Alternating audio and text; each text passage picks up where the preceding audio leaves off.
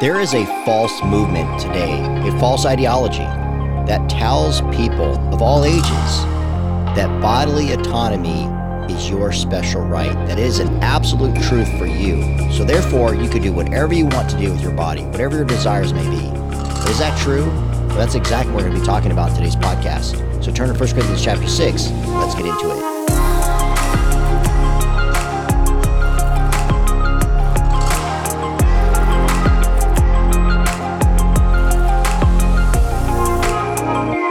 Well, hey there, my friends. Welcome to Stand Strong in the Word podcast. Jason Jimenez with you, as always. Blessed to be with you guys as we continue our study in 1 Corinthians chapter 6. This is podcast 233. And any previous podcast that you guys have missed, I encourage you guys to check them out and download them and share them with your friends and leave us a review wherever you get your podcast. And always go check out our website, standstrongministries.org. You can click on the resources tab that is right there up on the very top, and you will see that we have books, we have a video series of all kinds of videos that we put together to help you stand strong in your faith. There's articles, and of course, our other podcast that we do with Edify, with Christian Post, that's called Challenging Conversations. We also, one thing that I wanted to uh, share with you guys, that we've been getting some questions that have come in, or even just comments, people just saying, hey, thank you so much for this plan. And they're actually referring to the YouVersion plans that we have available. So if you do have the Bible app, make sure you guys check out the YouVersion plans. You can go to standstrongministries.org. You can click on resources on the very top, and you will see that we have a Challenging Conversations Bible plan. We also have one that I did with my pastor several years ago called Finding Peace During Troubled Times. And also the famous YouVersion plan that I did with the Benham brothers called the 30 Day Challenge I Will Stand Strong. And this will give you confidence that you need to stand strong in your faith, including the Stand Strong YouVersion plan. And we're actually in the works of putting together another YouVersion plan for my recent book, Parenting Gen Z Guiding Your Child Through a Hostile Culture. So I, I encourage you, and we wrote this with Focus on the Family. And I just dropped, as I'm recording this, uh, the first of two interviews that I did on the Focus on the Family broadcast with Jim Daly and John Fuller, good brothers in Christ. Appreciate those men so much. Uh, we are going to be developing with Tyndale a YouVersion plan for Parenting Gen Z that will be uh, making available, and I'll let you guys know to all of our listeners on this podcast. So take advantage of that, you guys. Uh, there's other additional resources as you guys come faithfully to listen and to study the Word of God with me as we're going through 1 Corinthians chapter 6. So today is glorifying God with your body. And as I was kind of posing in the opening of this podcast, there are so many false views out there, false doctrine that encourage people to pursue whatever passions or desires or feelings or beliefs in their mind that they have about who they are and how they can fulfill the desires of their flesh. And there are people that I've counseled even as as as a pastor who who have a addiction or they have a predilection or they have this drive within them to fulfill certain gratifications and think that they have a right to do that. Or I've been saved by grace and, you know, I can do this and God can forgive me. That is not the truth, my friends. That leads to more bondage. That is a lie. And so as we dive into verses 12 through 20, building off of where we left things off, who will not inherit the kingdom of God? And is very specific. And let me just say this if you guys follow the ministry and you keep track of other things that we also publish, I encourage you guys to also subscribe to uh, my channel, Stand Strong with Jason Jimenez on YouTube. And just recently, we put out an hour long video. I know it's long, but it was necessary because of Andy Stanley and this false view that he has about LGBTQ plus, you know, et cetera, et cetera. That in essence, God made you this way, and we are to accept people, whatever their gender identity, whatever their sexual identity, whatever their orientation is, whatever trans ideation they have, God made them this way. And that's what he's saying. And he's very subtle about it because he knows that he's teetering uh, or he has been some for quite some time, but now he's really gone full fledged. And I did this response about this unconditional conference that he put together, and it really coincides to the last podcast that we did, 1 Corinthians chapter six, verses one through eleven, because the Bible is very explicit. It's very, very clear uh, what the Bible says about homosexuality and that marriage is between a biological male and a biological female from the beginning of creation. That we see in Genesis chapter 2 that Jesus himself, the second person of the Trinity, reiterates in Matthew chapter 19, beginning in verse 4 and following. And we talked about that. So if you missed that podcast, check that out because this is more or less like a part two as we now build into how we are to live out our lives in this world that our bodies are not our own, but we belong to the Lord Jesus Christ. So if you have a Bible available and with near you, if not, let me just read this passage of scripture with with you, and then let's dive right in to this important topic. Verse 12 says, All things are lawful for me, but not all things are helpful. All things are lawful for me, but I will not be dominated by anything. Food is meant for the stomach and the stomach for food, and God will destroy both one and the other. The body is not meant for sexual morality, but for the Lord, and the Lord for the body. And God raised the Lord and will also raise us up by his power. Do you not know that your bodies are members of God, of Christ? Shall I then take the members of Christ and take them members of a prostitute? Or excuse me, then take the members of Christ and make them members of a prostitute? Never. Or do you not know that he who is joined to a prostitute becomes one body with her? For as it is written, the two will become one flesh. But he who is joined to the Lord becomes one spirit with him. Flee from sexual morality. Every other sin a person commits is outside the body, but the sexually immoral person sins against his own body. Or do you not know that your body is a temple of the Holy Spirit within you, whom you have from God? You are not your own, for you are bought with a price, so glorify God in your body. Now, there is a lot there. And I, I remember when I was dissecting this and praying and studying that I, I could have probably spent another week, obviously, easily, and, and made this into a massive series. And so I do apologize in the brevity of this in this in this episode today, but I just I didn't want to go so deep to where we lose sight of what Paul's saying here uh, but this is such an, a, a vital piece of, of information that we get from the inspired Word of God because this is a passage clearly, even on the heels of what we just learned last week, in dealing with those who will not inherit the kingdom of God. And of course, people just you know take right out of the context. They look at the practice of homosexuality in verse eleven, the very end of excuse me, verse nine of 1 Corinthians six, and and and they just completely blast the scripture as a result of it uh, or and they try to hijack the text. And we miss out on that because on the heels of what we just read, if you go back to verse 11, it says, And such were some of you, meaning you were once people who were not inheriting the kingdom of, of heaven. Why? Because you were not washed, you were not sanctified, you were not justified. So that's why in verse 11, he says, You were like that, but now you have been washed, you have been sanctified, you have been justified in the name of the Lord Jesus Christ. And notice, in by the Spirit of our God. Then he tells us in verse 12, all things are lawful for me. Now, this is important to put in proper context because in this section, we have to understand that Paul's confronting the sexual behavior of those who are in promiscuous relationships and they're engaging in prostitution. Now, that's not saying, and this is important because people like Matthew Vines and others who believe that they are a devout Christian who are saved by the blood of Jesus Christ and they believe they're indwelt by the power of the Holy Spirit and yet they believe that God made them a gay person.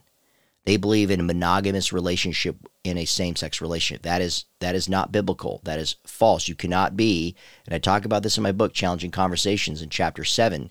You cannot be a person who is living out a gay lifestyle romantically, habitually, and fervently and ideologically, and yet at the same time, in the same sense, say that you are a devout, bona fide, authentic follower of Jesus Christ. You cannot be in that type of sin, my friends, that is detestable.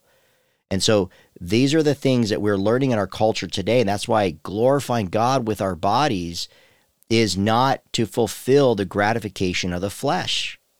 And so, right off the bat, what Paul's talking about is people who are in these promiscuous relationships. But going back to Matthew Vines, they will say, well, yes, that's why these people are not going to inherit the kingdom of God because they're abusing, they're being perverted in their sexuality.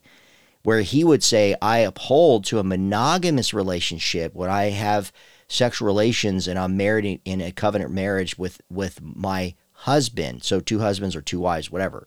That is not biblical marriage. And it's not just because they're engaging in prostitution. These are people who are, again, who are abusing their bodies. And so what Paul's pointing out is he's using a phrase that is common in the Greek culture all things are lawful for me. Now, let's unpack this because that's connected to, to not all things are helpful.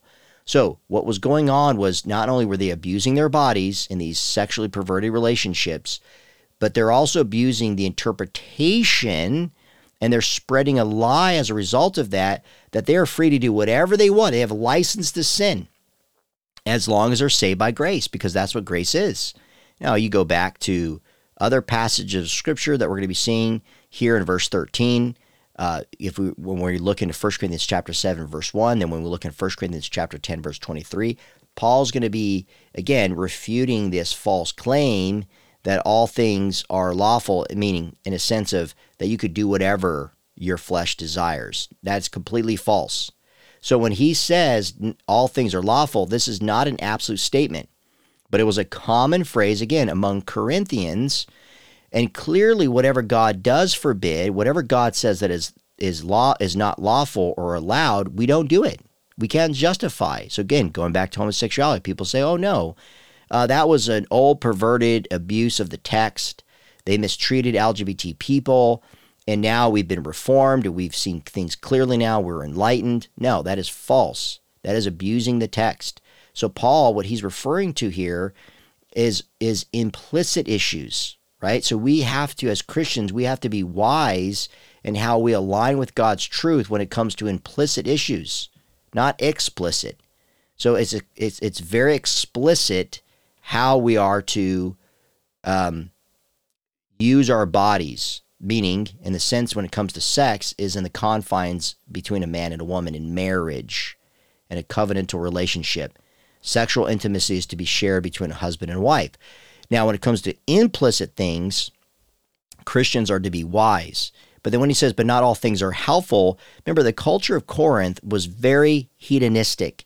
So they did. They believed that their body, and many of them would use this as practice of worship. So, you know, euphoria in a sexual sense would cause them uh, to feel like they are close, you know, with whatever uh, prostitute from the temple or whatever as a sacrifice or as a sign of worship. But they believed that the body deserved whatever it craved. Now, can you imagine people are coming out of that culture and they're getting saved? They're having to let those things go. Christ is you know, freed them from sin and death. So they're not to perpetually be in disobedience. So this is why Paul makes the point of self-control. And this is something that he covers clearly in Galatians chapter 5, which we covered several episodes. If you if you've never touched base on that lesson that we studied in the book of Galatians, I encourage you to check that out on the podcast. But when he's saying that not all things are helpful. Again, what he's pointing out is that when you don't do things with self control and you're not discerning things wisely, even on implicit issues, there will be consequences. So he warned the Corinthians, again, not to abuse the freedom given in Christ, just like he did with the Galatians in Galatians chapter 5, verse 13, where Paul says, Do not use your liberty as an opportunity for the flesh. Now, when this phrase says, but I will not be dominated by anything, this is so foundational. So yeah, there are some things that people say, well, I'm it's lawful for me to do this and and I want to be discerning. Not all things are going to be helpful, but we always have to make sure, just like I was having a conversation with somebody recently about alcohol. You know, if you if you consume alcohol to the degree where you're getting drunk or buzzed or whatever, the Bible clearly says do not be drunk with wine, but be filled by the Holy Spirit, right? Plain and simple. And so if you are making excuses or your intentionality behind drinking is to be accepted or to uh, reduce the stress in your life or to try to be something other than who you are, because when, when some people get drunk, they become a different person. You're being dominated by something. And we have to be very careful, whatever that may be, eating food, right? Talking about yourself, uh, feeding your selfishness. I mean, I will, I'll admit to you guys, because you guys are all my brothers and sisters out there, my faithful listeners, as we study God's Word together. I had to confess to my wife recently that I allow the flesh just where I, I be, let fear and doubt to consume me to where you can get agitated, you can get impatient. And yet God comes through with something that same day and it just brought me to tears and I and I, you know, not only did she and I pray together and we talked through things, but I had to have a moment with myself and with my Lord to say, Lord, I don't want to be dominated by fear. I, I repent of this. And so when I was even studying this, it just spoke to my heart, and I pray it does to you guys because the word dominated here, when he says, But I will not be dominated by anything, this Greek word is exiososo, seoso, exiosioso, if I'm saying that pronounced. It's kind of a weird Greek word, to be honest. But the, but the, the frame of this comes from what we see in English exercise. So when it says, I will not be exercised by anything, meaning I will not be exercised uh, to with the authority or to have power over something, to be mastered. So essentially, he's saying, but I will not be mastered by anything. I will not be controlled or dominated with the power of something in my life. And, and that's where the, the, the Greek word came from. Exousia means power, dominion, domain, or jurisdiction. So, living a life, a holy life that is, before God, that is the mark of a true person in freedom. That is true freedom. Paul writes in Romans 6:14, "For sin will have no dominion over you, since you are not under law but under grace." So undoubtedly Paul unequivocally rejected the idea that grace is a license to sin. So right off the bat, let's understand when we're looking at 1 Corinthians chapter 6 verse 12, we are not to use this contextually as the Corinthians were doing as a license to sin. That is by far not the case, and Paul refutes that.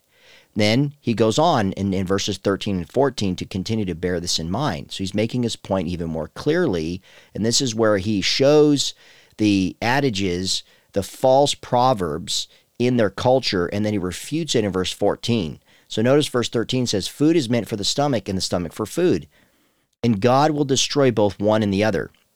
The body is not meant for sexual morality, but for the Lord, and the Lord for the body. So many ancient philosophers, they would refer to pleasures as the belly. So just like when you would have cravings, uh, you're hungry, they would use that to speak of their pleasures. And you can actually see this in other remarks by Paul. If you look at Romans 16, verse 17, when he's talking about false teachers, he says, But they feed their own appetites. Or in Philippians chapter 3, verse 19, he says, The God is their belly, meaning they worship themselves. That's essentially what that's saying. They, they, they live to feed their own desires in their own flesh. So Paul quotes from some ancient Greek proverbs to refute this false claim.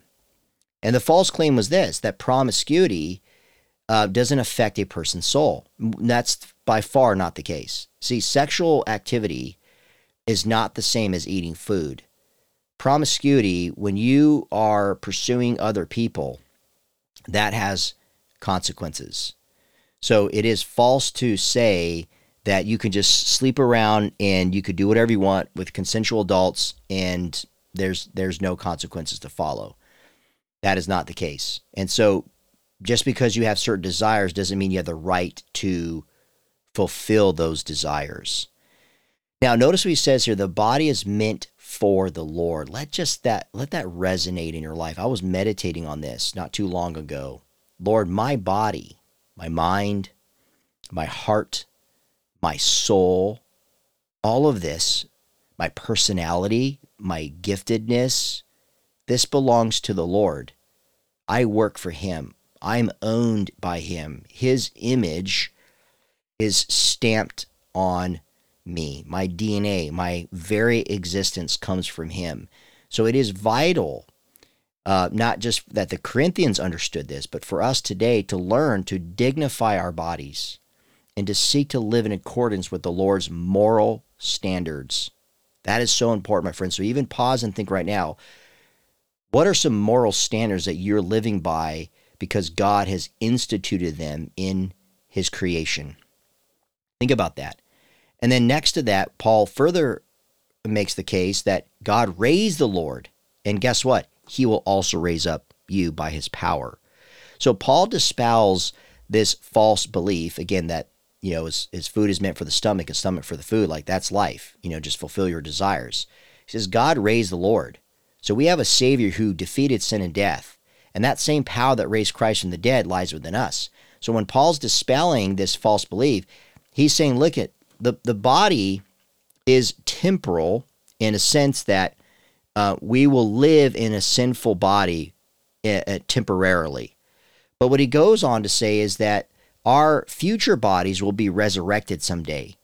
Now, there's a lot of references that I can go to, but let me just share with you guys a couple. The first one is in 1 Corinthians chapter 15 verses 42 through 45 where Paul says, "So it is with the resurrection of the dead that is sown what is sown is perishable, what is raised is imperishable. It is sown in dishonor, it is raised in glory. It is sown in weakness. It is raised in power. It is sown a natural body. It is raised a spiritual body. If there is a natural body, there's also a spiritual body. Thus it is written the first man, Adam, became a living being. The last Adam became a life giving spirit. Paul also mentions in Philippians chapter 3, verses 21 through 20, or excuse me, verses th- uh, 20 through 21 but our citizenship is in heaven. And from it we await a Savior, the Lord Jesus Christ, who will transform our lowly body. There it is. To be like his glorious body. What does that mean, to be like his glorious body? That means the resurrection. And then it goes on to say, just like he says here in 1 Corinthians chapter 6, verse 14, by the power that enables him even to subject all things to himself. So now when he says, Do you not know that your bodies are members of Christ? So, if God raised our Lord and Savior Jesus Christ from the dead, and that same power lies within us, and there will come a day when our lowly bodies will receive its resurrected body. So the the perishable will take on imperishability, the corrupt will take in incorruptibility. When he when the weakness will take on the power. When you when you read those scriptures and Paul says, "Don't you know, know that you're members of Christ? Shall I then take the members of Christ and make them members of a prostitute?" Never. So if we're one with Christ, we're not to be one with anything else, and that's a reflection within marriage. Now he he addresses this division because it's not compatible with the Christian life. I love what the NIV application commentary says in verses 15 through 17. It says verses 15 through 17 form a syllogism. Now what's a syllogism? Let me just pause and say this. A syllogism is two premises and a conclusion. And so they need to be the two, the two um, premises, they need to be consistent to one another. Okay. So they have to follow through, not just cohesively, but logically in order for the conclusion, like if this, then that, therefore. Okay. So for example, it says A, three part argument. So the two premises with a conclusion that necessarily follows. Okay, so that's important. Syllogism, the two premises, and necessarily follows, therefore, based on those two premises, that this will be the conclusion. So, premise number one the bodies of Christians are members of Christ Himself. Premise number two sexual intercourse unites two human beings, as taught already as you go back to Genesis chapter 2, verse 24. So, the bodies of Christians, we are members of Christ. And sexual intercourse unites two human beings and it separates, right? That sin separates with our union with Christ. So, therefore, if that's the case, sexual intercourse with a prostitute unites the members of Christ with that prostitute. And that is not, not just logically, should be logically true, but that does not bear true in reality. We are not, meaning we're not to live that. That runs contrary to how we ought to live. As members of Christ, we are inseparably connected with Christ. So we're not our own. We don't belong to ourselves. We belong to Christ. We have been united with Him. And therefore, we are not to hand over our bodies to participate in sin. We're not to give of ourselves, uh, even if somebody wants that from us. So let me just speak, if I may. And as a father of four, and two of my children are daughters. and someone who's done a lot of premarital counseling, been married for 20 plus years, let me say this. And yes, I carry regret in my past of how I abused my body and thought that I had the right to do with it how I choose instead of glorifying the Lord. And I know a lot of you guys listening, you can relate to that. But let me just say this as a member of Christ, dear precious women out there, I don't care what men are trying to say to say, if you really love me, you will do this, meaning have sex with me outside of marriage to show your love. That is not true love. Love is the, the relationship you have with Christ, and you are to be one with Christ, and you're not to be one with somebody outside of marriage that's going to be dishonorable. And Paul utilized this argument. If you go back, spend some time, look at Romans chapter 6, verse 12, verses 16 through 22, Romans chapter 7, verses 7 through 25. So we are members of Christ. We're not to be members of a prostitute. Now, obviously, like I was saying earlier, they're having promiscuous relationships but the point still stands.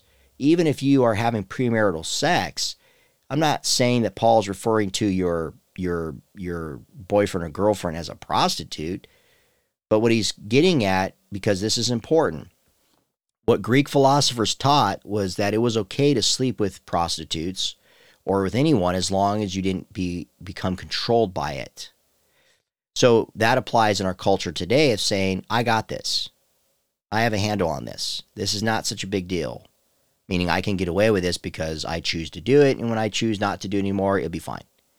No, that's being a member, becoming one with someone that you're not. See, the reality is there's there's other people who are arguing that sex was only for procreation, right? It wasn't about love or anything like that.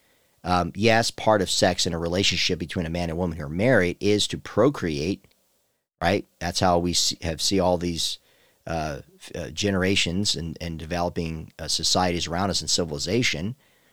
And at this time, marriage was not very prevalent in the in the Greco-Roman culture. Okay, uh, yeah, people had prostitutes, or they would live out their homosexual practices, like people like uh, Cicero, the great Roman satirist and writer and philosopher you know, he was known apparently to be married, like which that was kind of a customary thing for an older man, educated man, but also have a slave child um, and have homosexual relationships with that person. I mean, so this there's no doubt that there are things that were perverted, um, but it was also looked down upon though to commit adultery. They actually referred to that as wife stealing. So notice that there are some things that they're allowing in certain life of debauchery and then realizing that well but it's going too far if you were to have sex with someone else's wife. That's wife stealing. That's not a, that's not appropriate. That's an immoral act. And paul's saying listen sin outside of the relation you know any any sin hinders our oneness with christ okay? Especially sexual sin so let's dive more specifically in why that's the case. Notice he says in verse 16, Or do you not know that he who is joined a prostitute becomes one body with her? For it is written, The two will become one flesh. So he's specifically talking about the sexual act outside of marriage. Now, yes, in marriage, the husband and wife who have romantic relationships, um, relations, I should say, that that is one. They're one in flesh. Okay? The one flesh union in marriage. That's created by God. That's a beautiful thing. Matthew 19, 6, Mark 10, 7 through 8. Because he says the two will become one flesh. But sex is not meant for anyone that's not married. It is an intimate act that is to be expressed and experienced in the confines of marriage between a husband. Again, I hate to have to do this, but in the culture that we live in, that is a biological chromosomal male. Somebody who has uh, physiologically, the, the, the male uh, capabilities, cognitively, physically, and anatomically male, with the body parts chromosomally and biologically, with a biological female who has the, the, the anatomy that bears true to what God created to be a female that makes up humanity. Now, this is more elaborative in the biblical description of marriage that's ordained by God in Ephesians chapter 5 verses 31 32 but the point that we that Paul's making and that we have to understand is that sex is is is a sin that actually uh, brings that person to become one outside of marriage because it's an act that God made between a husband and a wife that's to be shared with them that does lead to procreation, that leads to a family and the governance and the support and the love. And so we're not to do that. We're not. So there are certain sins you guys have greater consequences. I actually have a video on our website. Is all sin equal? And the answer to that is no. Now, sin is sin, no matter what it is, that goes against God and runs contrary to who He is. But there's different degrees of sin, and we all know this. Between we know the difference between manslaughter and premeditated murder in the first degree. Those are different degrees. If somebody accidentally, you know, they weren't paying attention in the car and sadly hit someone, they died, we know that that person was not intentionally looking to, to hit someone and to kill them. There wasn't murderous intent. So we know there are different degrees of sins. But when it comes to sexual morality, when it comes to sex outside of marriage, you're becoming one with that person and it will have great consequences. Let me dive a little bit further into these last few verses so we can unpack this a little bit more.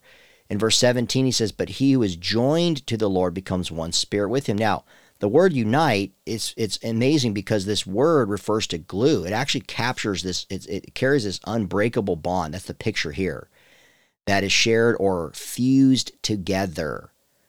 Okay this is reflected in Isaiah 54 verses 5 and 6 where where where God talks about being the being uh, Israel's maker. He's like their husband. He's their redeemer.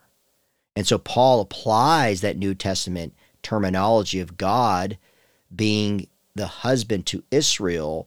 And now as Christians, as followers of Jesus Christ who indwells us, he's our he's our savior, we are referred to as the bride of Christ. So he applies that same relationship and principle to the church. That's why in verse 18, we're to flee from sexual immorality. We're to flee from every sin that is is that God again calls sin that we're not to live by and, and come under its domain. Every other sin, notice, and this is what Paul says, every other sin in verse 18 a person commits is outside the body, but the sexual immoral person sins against his own body. Why? Well, let's get a little bit more specific. Now, remember, there are many Greek writers who urge their readers to flee from, sec- for, from uh, sinful desires. What Paul merely is unveiling is the inner damage. There, the inner damage that's caused by sexual sins that affects a person's whole being. See, that's one thing with a sexual act with someone that is not your spouse will affect you spiritually, emotionally, mentally, and physically. That's why he says, flee this is pheugo. It, it's in the imperative, meaning we are to resist continually. My friends, please heed the word of God if you are struggling in this particular area of your life. It means to run from. It is our duty to keep learning to resist sin and not to succumb to its bondage. We are called to walk in the freedom of Christ. So that's why verse 19 says, Or do you not know that your body is the temple of the Holy Spirit? So remember, this is so important because he was saying, Do you not know that your bodies that your bodies are members of Christ in verse 15? And he says, Do you not know that your body is the temple of the Holy Spirit? So notice the Trinity here, whom you have from God. God the Father sent his son Jesus. Jesus became our Redeemer. The Holy Spirit became our sealer. So as a representative, as as God's created beings, as his children, we have the love of the Trinity. We are the temple of the Holy Spirit.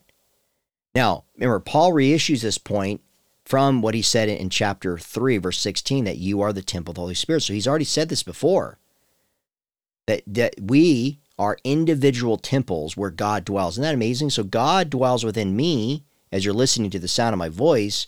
And all my brothers and sisters out there listening to this podcast, if you are a follower of Jesus Christ, you know him as your Lord and Savior, you believe that he rose from the dead, the Holy Spirit dwells within you. You are the temple, my friend, of the Holy Spirit. God dwells within you. So sexual morality not only is a sin against the body, it is a sin against, catch this, the third person of the Holy Trinity. So one time when I was talking to somebody, he says, "Yeah, but you know, I'll I'll I'll, I'll deal with it. We'll work it out. You know, we'll we'll you know, we I guess you know, sex outside marriage is wrong." And I say, "Well, it's not just sinning against the other person when you become one with them. Do you realize, though, that that sexual act outside of marriage is sinning against the Holy Spirit? And remember, the Bible says that we can grieve and quench the Holy Spirit. So when you are committing an act like sexual morality, you are grieving and quenching the work of the Holy Spirit in your life. So instead of walking in step with the Holy Spirit and living a self controlled life, as Paul was saying earlier in this letter, you're choosing to fulfill the gratification of your flesh. And the Bible says that we've been bought with a price, meaning the salvation that we have is very costly. Paul, matter of fact, uses imagery of a slave being purchased in the market. This is something he says in the next chapter in verse 23 You were bought with a price, do not become bond servants of men. So he depicts how we as Christians have been purchased from our enslavement to sin. Why would you want to return to that? My friends, we have been purchased, we've been bought and paid for by the shed blood of Jesus Christ. Amen. Ephesians 1, verse 7. We have been sealed by the Holy Spirit, who is our guarantee of our inheritance, Ephesians 1 13 through 14. That's why we glorify God in our bodies. That is the ultimate purpose on this earth, to glorify God with our bodies. Now, later in the letter, Paul will repeat this very thing in chapter 10, verse 31, when he says, So whether you eat or drink, so whatever gender you are, whatever nationality, whatever giftedness, whatever passions, whatever dreams or aspirations you are, whatever you do, he says, do all to the glory of God. And as I close, I'm reminded to share with you guys two other passages, and I just want you guys to listen to the power of this, this word from Romans 6 12 through 13. Let not sin, therefore, reign in your mortal body, to make you obey its passions do not present your members to sin as instruments for unrighteousness, but present yourselves to God as those who have been brought from death to life, and your members to God as instruments for righteousness. My friends, I pray that truth over your life. Or as the Apostle Peter said in chapter 1, verse 17 and 19 of his first letter, he says, And if you call on him as Father who judges impartially according to each one's deeds, notice, conduct yourselves with fear throughout the time of your exile, knowing that you were ransomed from the futile ways inherited from your forefathers, not with perishable things such as silver or gold, but with the precious blood of Christ, like that of a lamb without blemish or spot. My friends, we who have been declared righteous have been bought and purchased by the precious blood of Christ, the lamb without blemish or spot. That's who we're supposed to live for. That's who we're supposed to uh, use and to look to as our model. We are to live as Christ lived. We are not to be instruments for unrighteousness. So if there's any sin in your life, there's any struggle of addiction, please get help. I'm grateful that you're listening to this podcast, but don't keep it inside of you and keep thinking that you have a handle on it when you clearly don't because you continue to turn back to it over and over and it's beating you up and you're abusing grace. And if you're having sex outside of marriage, I pray that you would repent. If you are committing adultery, I pray you would repent and get the help and confess your sins and allow, to, and allow God to take a hold of you. Then there's going to be consequences, no doubt, my friends. I'm not going to lie to you. There are going to be consequences of your sin because that's what sin does. It brings forth death. And the longer we go thinking that we have it under control, it's no big deal, or we love our sin more than we love Jesus, you are going to face heavy consequences and a lot of turmoil and a lot of regret. And I pray that you will not do that. I pray this this podcast today, this episode in 1 Corinthians 6 has encouraged you guys to be bold in your conviction and to live holy lives unto Jesus. So as always, you guys check out the other books that we have made available for you guys. Hijacking Jesus is out. I pray that if you are listening and you pick up that book or you have an Amazon account, would you do me a favor? Would you guys go to Amazon and leave a review? And listen, if you do that, if you leave a review, I want you to do something for me, please. I want you to take a snapshot of that and I want you to email me at info at standstrongministries.org. That will come through the ministry to our staff. Info at standstrongministries.org. Show us that you left a review of Hijacking Jesus.